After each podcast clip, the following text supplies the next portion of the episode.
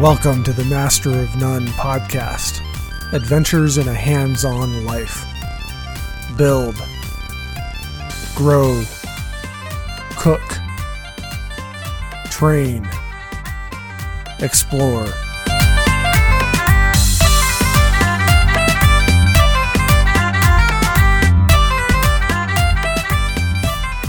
We are back to finish up, hopefully complete our discussion of our top 10 critical bushcraft skills. We've already covered numbers 1 through 6, so we're going to jump right in at number 7 today and finish up our list of 10. So, our number 7 bushcraft skill is how to handle a knife. And this may sound really simple, but a knife ends up being one of my top bushcraft tools or pieces of gear or whatever you want to call it. And you have some options when it comes to what kind of knife you have with you. I would recommend for if we're talking about solely for bushcraft purposes, I'm going to recommend some sort of fixed blade knife. Now, I oftentimes, almost always, in fact, carry a pocket folder. I have it right here. I really like having a pocket folder. You can fold it up, the blade folds into the handle. You slip it into your pocket. It has a little clip to hold it in place on your pocket. You pull it out, open it up, and have a knife. The folder, though, does have some serious drawbacks. The main one being the weak point between the blade and the handle, and just the fact that it has, by its very nature, it has moving parts. As compared to a fixed blade knife, which I have right here, one of comparable size, actually a little bit smaller than my folder, but um, one that's comparable size to many folding knives, knives, knives, but uh, this one's a fixed blade knife, and it has maybe a maybe a two and a half inch blade, and maybe about a three inch handle, so it's fairly small, and the the real advantage with this fixed with this fixed blade knife is that there are no moving parts and the actual steel of the blade goes from the tip of the blade all the way back to the back end of the handle and then the handle pieces are just attached to that single piece of metal. So, very strong design. You don't have that weak point between the blade and the handle like you do with any sort of folder. Now, if if we're talking for primarily bushcraft camping purposes, I prefer something just a little bigger, not excessively large. Let me pull this one out. This is a fixed blade knife. Again, the the blade material goes all the way through the handle, so you don't have any weak point there. And this one has maybe a oh, maybe a five inch blade. So considerably larger, but it's something that you could you can keep it in the sheath. You you don't even have to wear it on your belt or on your person. You can actually just pack it into your pack if that's what you prefer. And why do we need a knife? Well, the main things that I find myself using a knife for in a bushcraft setting are going to be cutting firewood or getting ready to start a fire, turning larger pieces of firewood into smaller pieces of firewood. So that's one of the main things I use it for, which is why I like that uh, fixed blade because the method that we actually use for that, I'm to get it out. I know you can't see me, but I'm to demonstrate anyway. I'm to take my knife and I'm to hold, I'm actually to hold the knife in my left hand.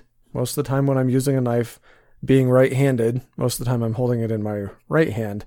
In this case, when I'm doing this, I usually, eh, I guess, now that I think about it, I do it with both hands. Anyway, hold the knife in either hand, and I will take a piece of firewood, something larger. I will actually set set that vertically on top of the ground or another stump or something like that.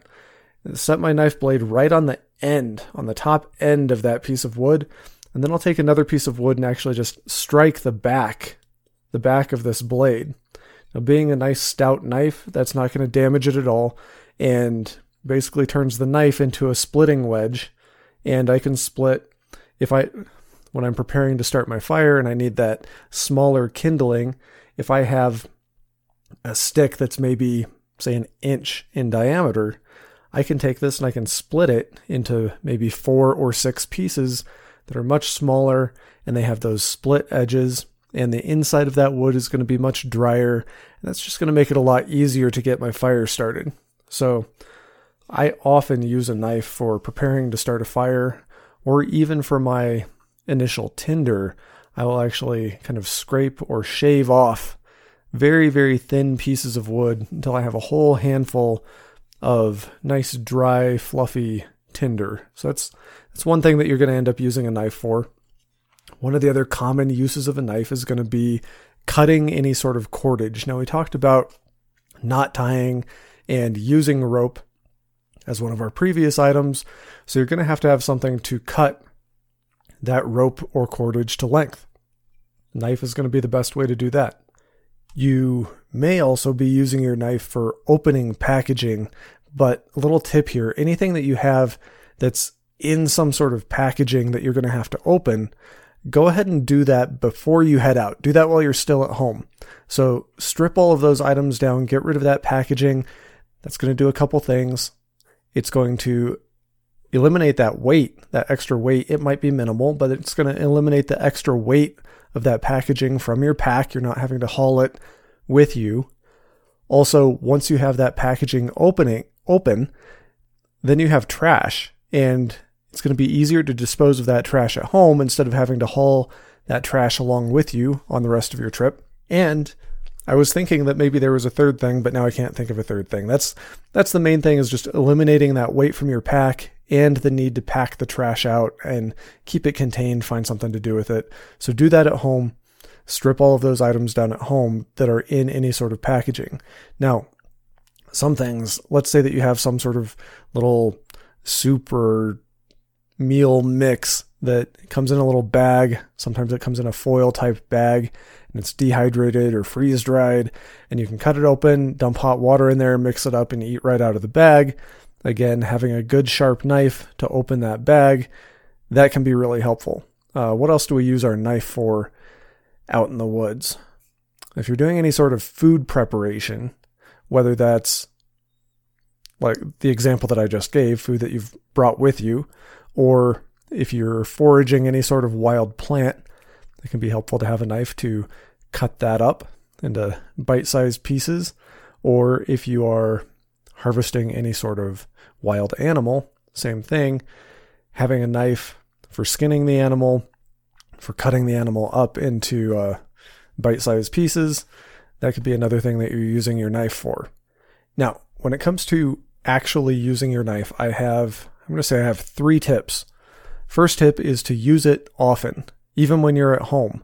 Don't, don't only use your knife when you're out camping or something like that. The more you use your knife at home, the more comfortable you're going to be with it. And if you're comfortable with that knife and used to handling it, you're actually a lot less likely to cut yourself. Next is to keep it sharp and get a good quality sharpener learn how to use it, learn how to keep that knife sharp for a couple reasons. First of all, a sharp knife is much easier to use, it's much more effective, and it's actually safer. Uh, the reason being a dull knife, you have to put so much more pressure behind it to get it to work that you're much more likely to slip and cut yourself. So keep that knife sharp, and it'll be a lot safer, a lot less frustrating, and a lot easier to use, just more effective. So what kind of sharpener do I recommend? Well, if you're looking for some some sort of sharpening system, first I recommend staying away from any sort of electrical sharpener. There's a certain amount of feel that goes into really getting a good edge on your knife, and I've found personally I just can't get that feel with any of the electrical like automatic motorized knife sharpeners. And I think that those just take they take way more metal off of the knife than you actually need to to get it sharp. So it's actually reducing the life of your knife also. Um, when you're when you're looking for one, look for a sharpener where you can alternate strokes from one side of the blade to the other. Some sharpeners that I've seen, the, just the way that they're set up, they would kind of encourage you to take several strokes on one side of the blade and then switch to the other side The problem there is that you're actually very likely to roll the edge of that blade over.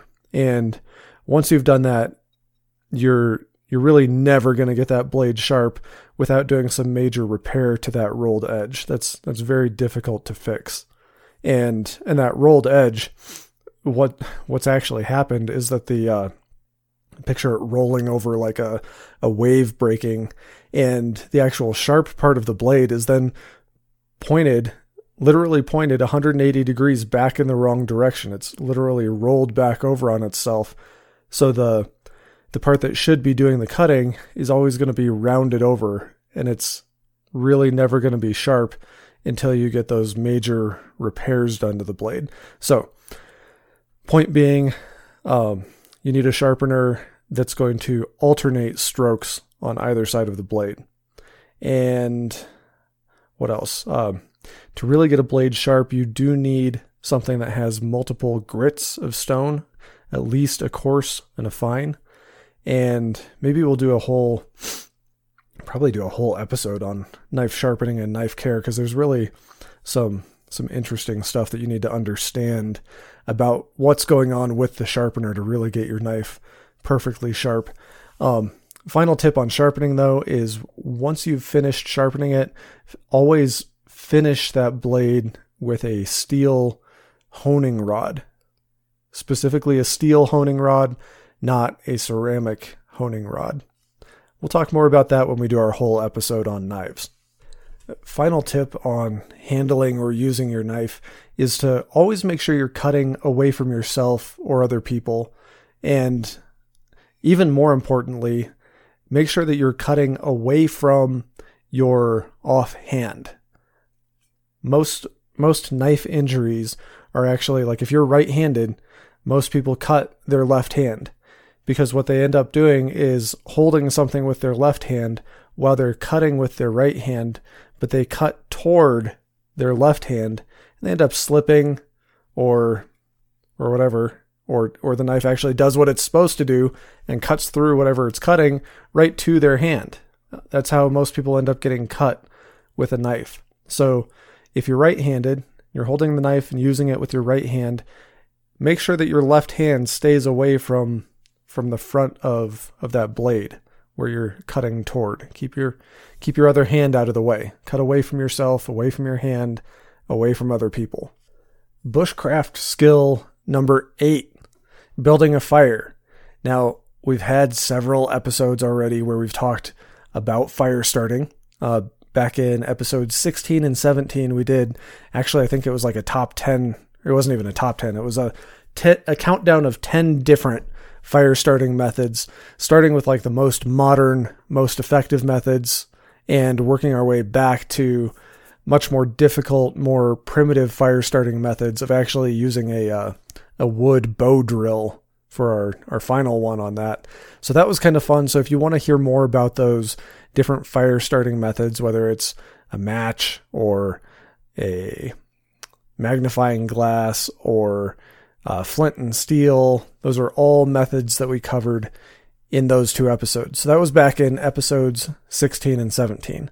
Now, a couple episodes ago in in our, I think it was in the survival skills question and answer episode, we actually had some questions about fire starting. So we covered that kind of in depth there. But I'm going to go ahead and give you a few tips on building your fire.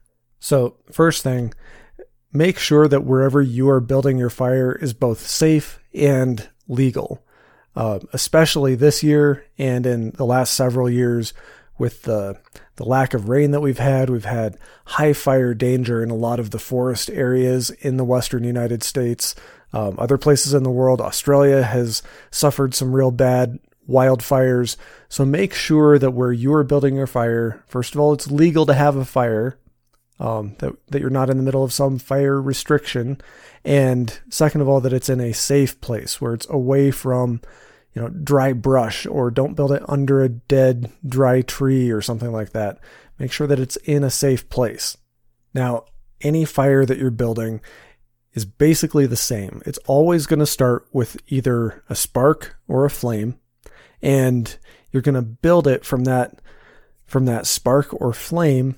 And when I say a spark, I'm talking about using something like flint and steel or ferro rod or even that ember that you get with a uh, fire piston. Those all create an ember or a spark.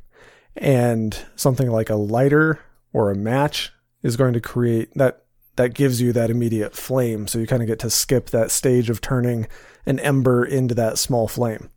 Anyway, once you're to that stage of having the flame, it's really all the same from there, no matter what kind of environment you're in. You're working from small pieces to large pieces. So you need to start with some sort of tinder. The tinder is the smallest stuff that's going to light on fire and burn really quick to get that next layer started.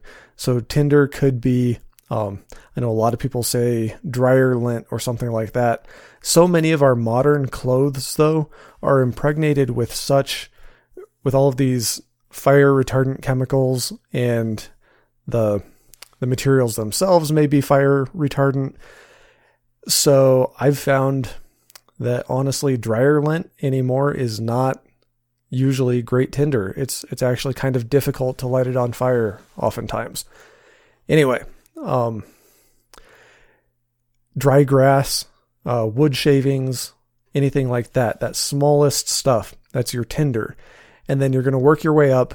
Um, I like to think of it as like pencil lead size, and well, let's go through some of the sizes. Just kind of how I think about it. I think like pencil lead, then pencil or smaller, uh, then like little finger size, thumb size, then like maybe half of my wrist, then like a full wrist, and from there up to your your full size firewood logs. And each of those sizes you're going to gather a whole pile of stuff that's that size and I like to just lay it out in order right where I'm building my fire and you get that tinder going and then start taking those small pencil lead size sticks and pile them on top of that. And once those are well lit, then you can start piling that next size up and then and so on until you get up to your full size logs. Now, I always tell people just go ahead and gather way more stuff for each of those piles than you think you're going to need. Instead of having, you know, just a little handful and thinking, "Oh, I can probably get it going with this much." Get like 5 times as much as you think you're going to need and it'll it'll actually help you get your fire started faster because that much material burning is actually going to create more heat. And the way this works is the heat from the smaller stuff actually warms the lar- the next larger size up to the point where it can combust. So so you have to provide a certain amount of heat. You can do that faster if you have more fuel. So the more the more fuel you have gathered, the faster you're actually going to get your fire going. So I find it's worth it. Just avoid the frustration, and especially if everything around you is damp, it's even more important to have more of that stuff. So the process works exactly the same with damp material. You're just also going through a stage of basically cooking the moisture out of the next layer that you're starting to light. So you have a little fire going and you start piling slightly larger sticks on top of that. It's going to take a certain amount of time to cook that moisture out so that you have dry fuel and then heat it up and then it will combust. So the, the procedure is exactly the same. It just takes a little longer and is a lot easier with more fuel if you're dealing with stuff that's damp. Uh, along those same lines, if you are dealing with damp material, it's even more important to split it before you start before you try to light it because the inside is always going to be drier and if you can gather stuff gather your fire starting materials from like standing dead trees as opposed to picking it up off the ground. That stuff's always going to be drier also. So if there's a dead tree and you can reach up and snap a branch off of it and then snap the smaller twigs off of it and use those, that's going to be drier than a branch or sticks that you pick up off the ground. Another tip for your fire starting if you struggle with fire starting, instead of trying to build your fire in like a cone shape or the teepee shape, go with like a log cabin shape. So you're basically just going to do horizontal stacks of your fuel material and alternate directions of of how those sticks are oriented. It's gonna it's going to be more stable for one, so it's less likely to fall over, and it's just an easier way to light a fire. So if you're struggling with that that cone format, just go with the log cabin style on as you build your fire. Um, what else? I always like to have at least three fire starting methods with me. And by that I mean at least three like tried and true, non improvised primary fire starting methods. So this does not count something like using your car battery to get a fire going. That should not be something that you're doing on a regular basis. That's a, a good emergency skill to have, but it don't make that your go to for one of your three methods. And uh, something like a, a fire piston, although I really like the fire piston, and if you're not familiar with them, basically it's a little two piece thing and it has a, a tube and a piston that fits inside the tube. You take a little bit of char cloth and you put it right in the end of that piston and you slap it with your hand to rapidly compress it. That rapid compression actually creates enough heat to ignite that char cloth. You can then take that out and it has a little ember in it. It's burning. You can wrap that inside your, your tinder, start blowing on it, and you can work that into a flame. I really like using those. I think they're one of the coolest things, but I don't like having that as one of my my primary fire starting methods. So, uh, same thing with like flint and steel. That's that's a fun thing to learn how to do. I think it's a valuable skill to have, but I'm not going to have a flint and steel and count that as one of my three. I may take it with me anyway. I may choose to use it just for practice to get my fire going, but I want to have three methods that I know will work when I really need to get a fire going. So typically for me, that's going to be matches, a lighter, and a ferro rod. Those are kind of my my go-to three methods. Now I do some upgrades to my matches. I will take here, here's how I do that. I call them super matches. Maybe there's a better name for them. It's what it's what I call them. What I do is I take a strike anywhere match. I take a cotton string, tie it to the match, and I do tight, very tight wraps around the entire shaft of the match in two layers. So I'll go all the way down and back and leave a little two or three inch tail of that string hanging off, tie it off nice and tight.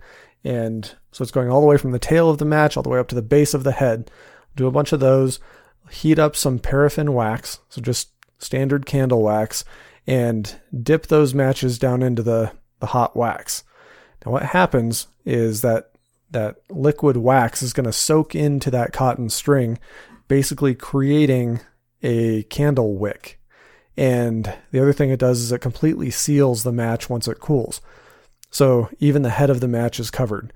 Now that's sealed up so that you could drop it in the water. It's completely waterproof. You can take it out of the water and immediately use it. What you do have to do is take your thumbnail and just scrape the wax off of the head of that match. You can then strike it, and once the head of that match is lit, it'll actually start to melt the wax that's right next to the head. And you have that cotton string and wax. That's all going to start to burn just like a candle wick. And that entire match is usually going to burn for somewhere between three to maybe five minutes. It actually takes quite a while for that entire thing to burn and gives you a good long time to get your fire lit. So so that's what I actually use instead of just regular matches is I do that little upgrade to those super matches.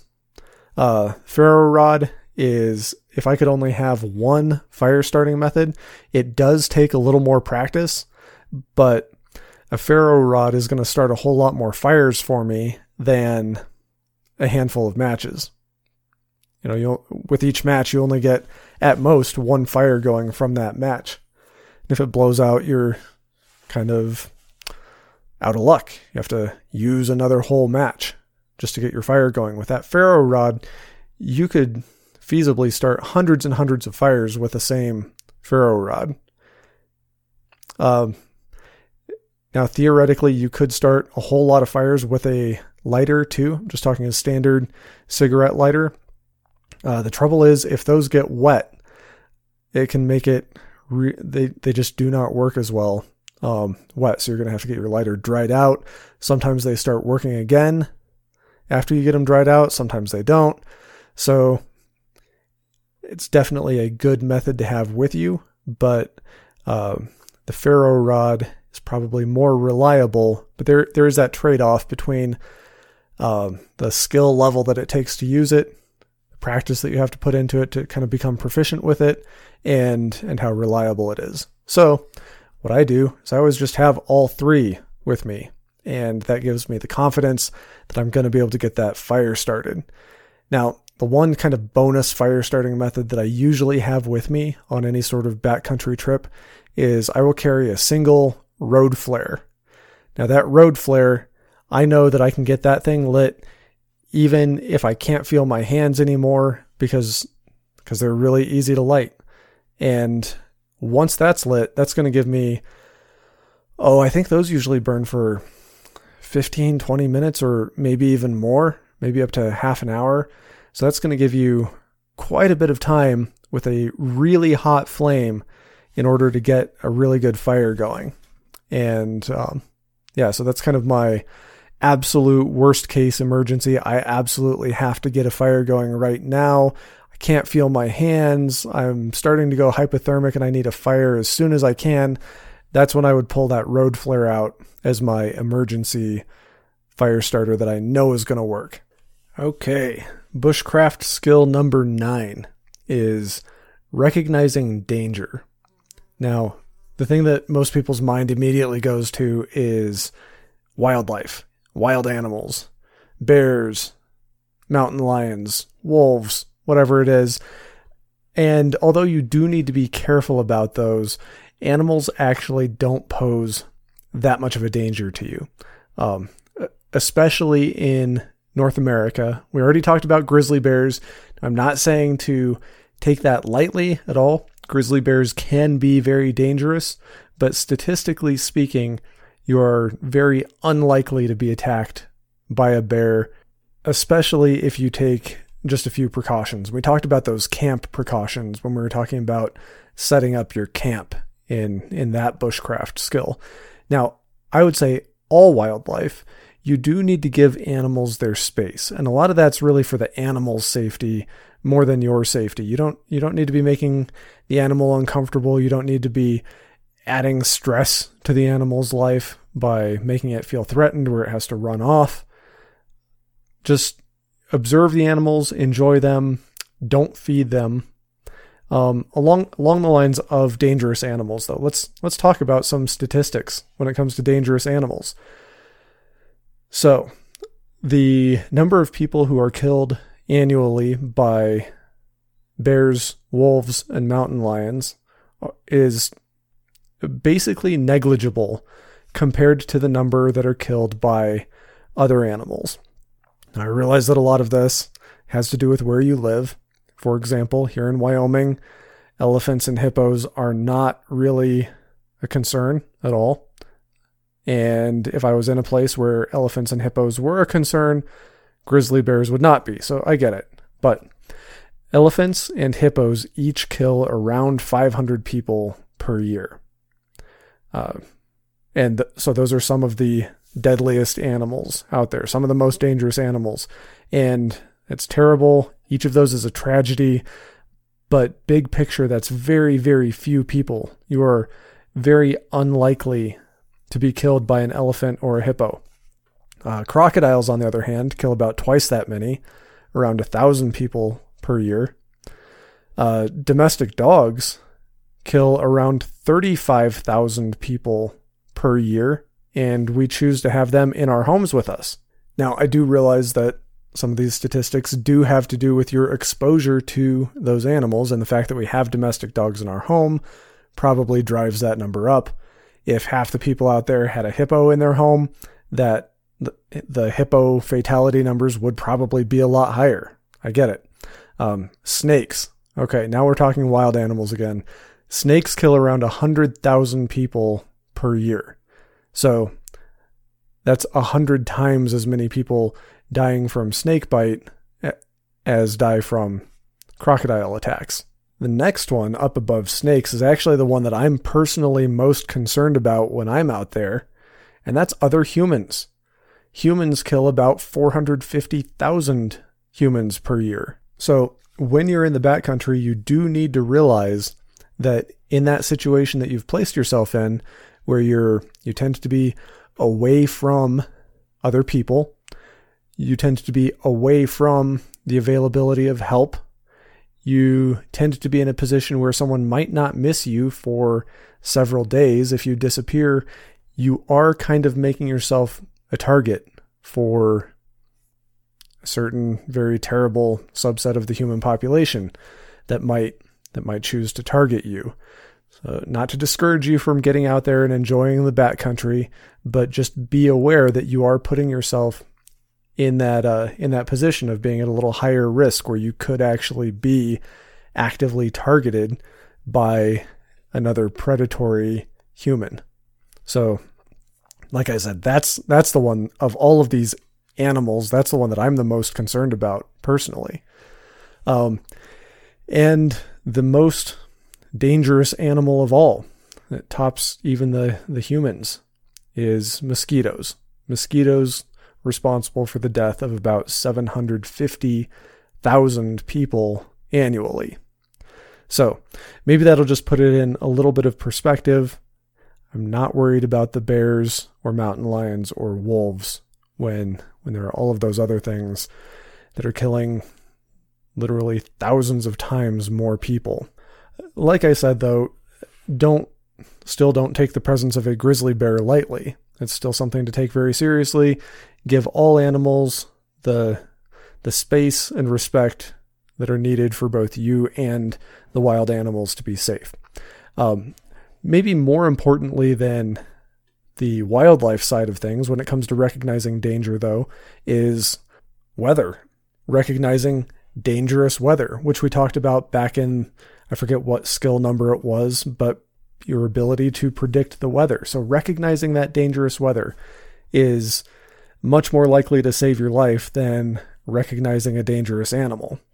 Um, unstable ground, whether that's mud, rock slides, boulders, unstable boulders, quicksand, quicksand, anything like that, any sort of unstable ground. Um, unstable trees. Look around. If you're camping in the forest, take a good look around at the health and stability of the trees around you. You don't want to have a tree fall on your tent while you're sleeping inside of it. That would be that'd be a disaster. Um, unstable ice and snow. So this is probably a, a much bigger killer than probably all of the animal deaths combined is people falling through the ice into a frozen lake. So, that unstable ice or snow, like I said, that could be a frozen lake. That could be where snow has drifted over a stream and the stream's actually flowing underneath that that snow bank and you don't actually have solid ice and you could fall through that snow into that cold water and suddenly be in a really bad position um, where you're wet, you're cold, your surroundings are wet and cold, which makes it more difficult to get a fire going, and you're starting to experience hypothermia. Um, things can rapidly deteriorate when we're talking about getting wet in a winter environment. Um, it could also be a crevasse of some sort that's covered in snow that you could fall into and either die from the fall or possibly even worse get injured in the fall and not have any way to get out and get help and just slowly sit there and and die in that crevasse. That would not be a great way to go. Um, avalanche if if you're the least bit uncertain about avalanche safety in the mountains stay completely away from anything that could possibly be an avalanche slide. And even uh, drifts and cornices. Uh, snow has a way of drifting over the edges of cliffs on mountaintops, ridges, mountain peaks, and creating these cornices that may appear to be fairly solid that you could actually walk out onto, but there's really nothing below you except for maybe several feet of snow and an open air. So, any sort of unstable snow and ice can be very, very dangerous. So, like I said, the ability to recognize danger and, and the examples I gave, those are just a few examples of the many dangers out there. So, so be aware of those and develop that skill of being able to recognize the danger and know what to do about it, know how to avoid that danger or know how to mitigate mitigate the risk of that danger. Finally, bushcraft skill number 10, emergency medicine. Now, we could do, and we probably should do, I'm actually writing this down right now. We should do at least one whole episode on backcountry medicine. Um, might even get like a a doctor in here who's an expert on backcountry medicine to talk to us about that. That'd be a lot of fun.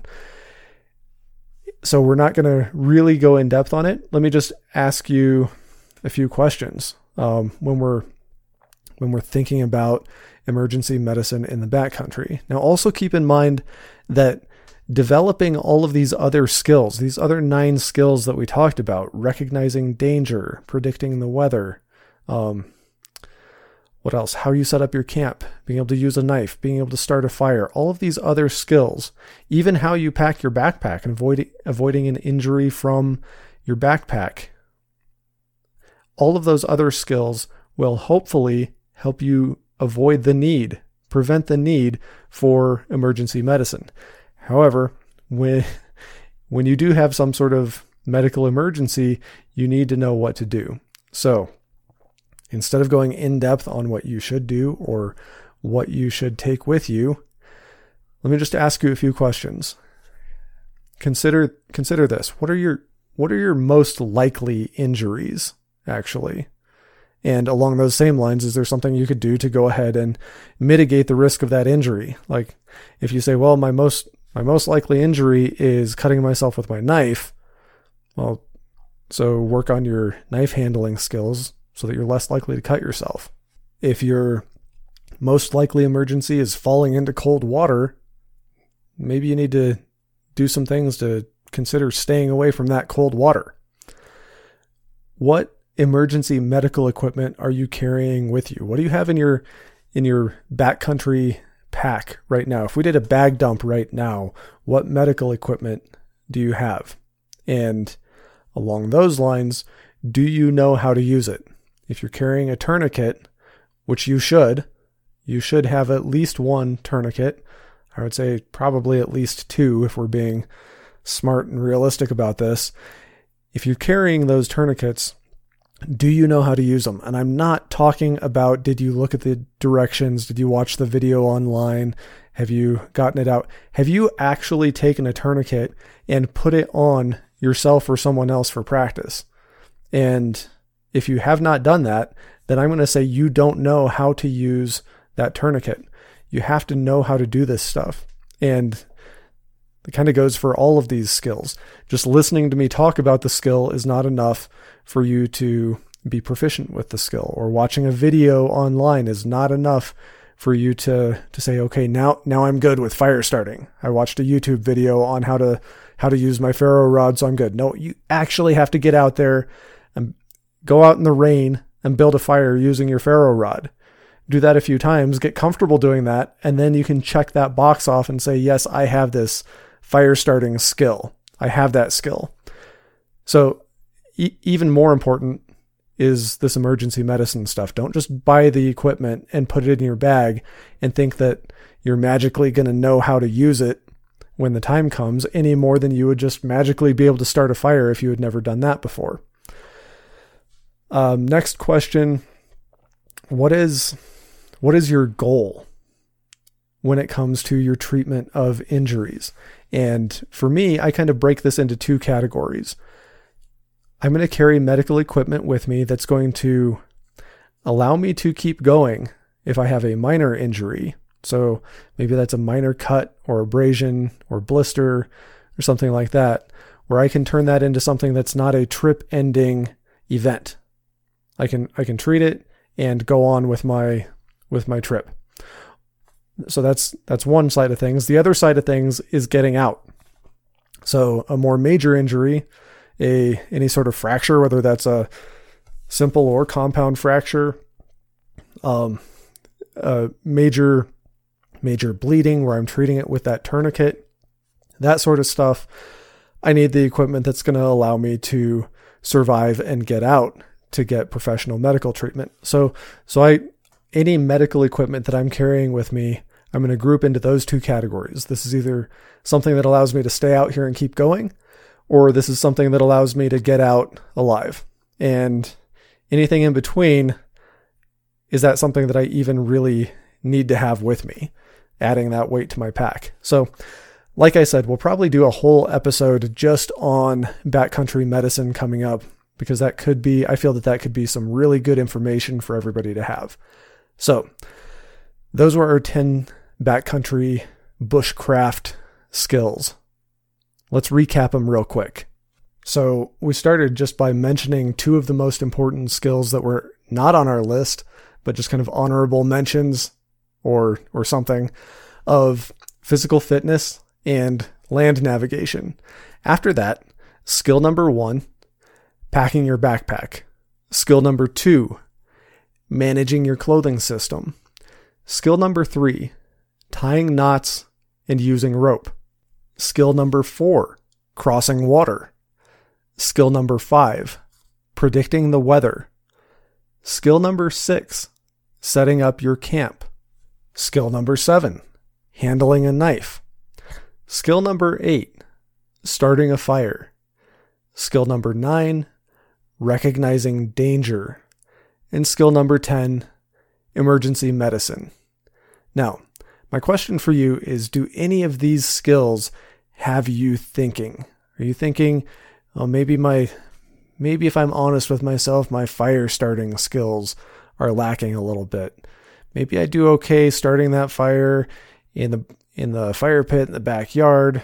But if if it actually came to being dropped out in the woods in the cold and the wet with limited resources, would I be able to get a fire started quickly? Or maybe it's your your knot tying skills. Can you actually tie those those three essential knots that we talked about? The bowline, the clove hitch, and the sheet bend. Could you tie all of those knots without looking up how to tie the knot. Could you do it with your eyes closed? If not, maybe your knot tying and rope work needs a little work, little practice. Well, what if I what if I dropped you somewhere with a canoe and 500 pounds of gear and told you to load up the canoe and paddle to another location on the other side of a lake? Is that something that would be really intimidating to you? Or or do you say, yeah, I know what I'm doing with that. I could safely load the canoe with that 500 pounds of gear and easily paddle it across the lake.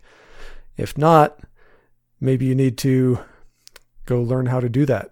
Um, are you awkward with any of your outdoor backcountry gear? Are you awkward with your knife? Are you awkward using a lighter, setting up your tent? And how is your ability to manage your clothing and stay dry? Are you are you confident in your abilities to do that? If not, practice those skills. Think about how you're how you're doing that intentionally because a lot of this does come down to the intention of thinking through the process and making those good choices. Now, if all of these skills you're saying I'm just lacking in all of these skills, start with an easy camping trip. Maybe that's maybe that's just in your backyard. But start with that easy camping trip and intentionally practice these skills as though you were further out in the backcountry, but in the safety of a, a more controlled environment. Like I said, even if, if that just means starting in your backyard, or then maybe a, a car camp fairly close to home, a, a rented campsite, then maybe a canoe camp. Because maybe that sounds intimidating right now, but trust me, a canoe camp is much easier than a backpack backpack camp because in a canoe a large canoe, you can carry up to maybe 800 pounds, including yourself and your gear. You can take basically anything you want in your canoe. You don't have to be as limited on your gear. And then maybe the next step is that backpack camp where you actually have to load all of your gear into your pack, carry it on your back, hike in several miles, set up your camp. But don't start with that. Start with those easier steps the backyard camp, the car camp, the canoe camp, and then uh, increase your your difficulty from there as you practice these skills. So by the time you get to that back that backcountry hike backpack camp and by the time you get there, you're going to have your system dialed in, you're going to have your gear dialed in, and you're going to be much more comfortable with all these skills. So, that's all I have for this week. Thanks for listening to our top 10 essential bushcraft skills. Hope you enjoyed it, maybe learned something, and maybe got you thinking about some of your proficiency with these skills. That's all I have for this week. Until next week, pursue your mastercraft. Bye.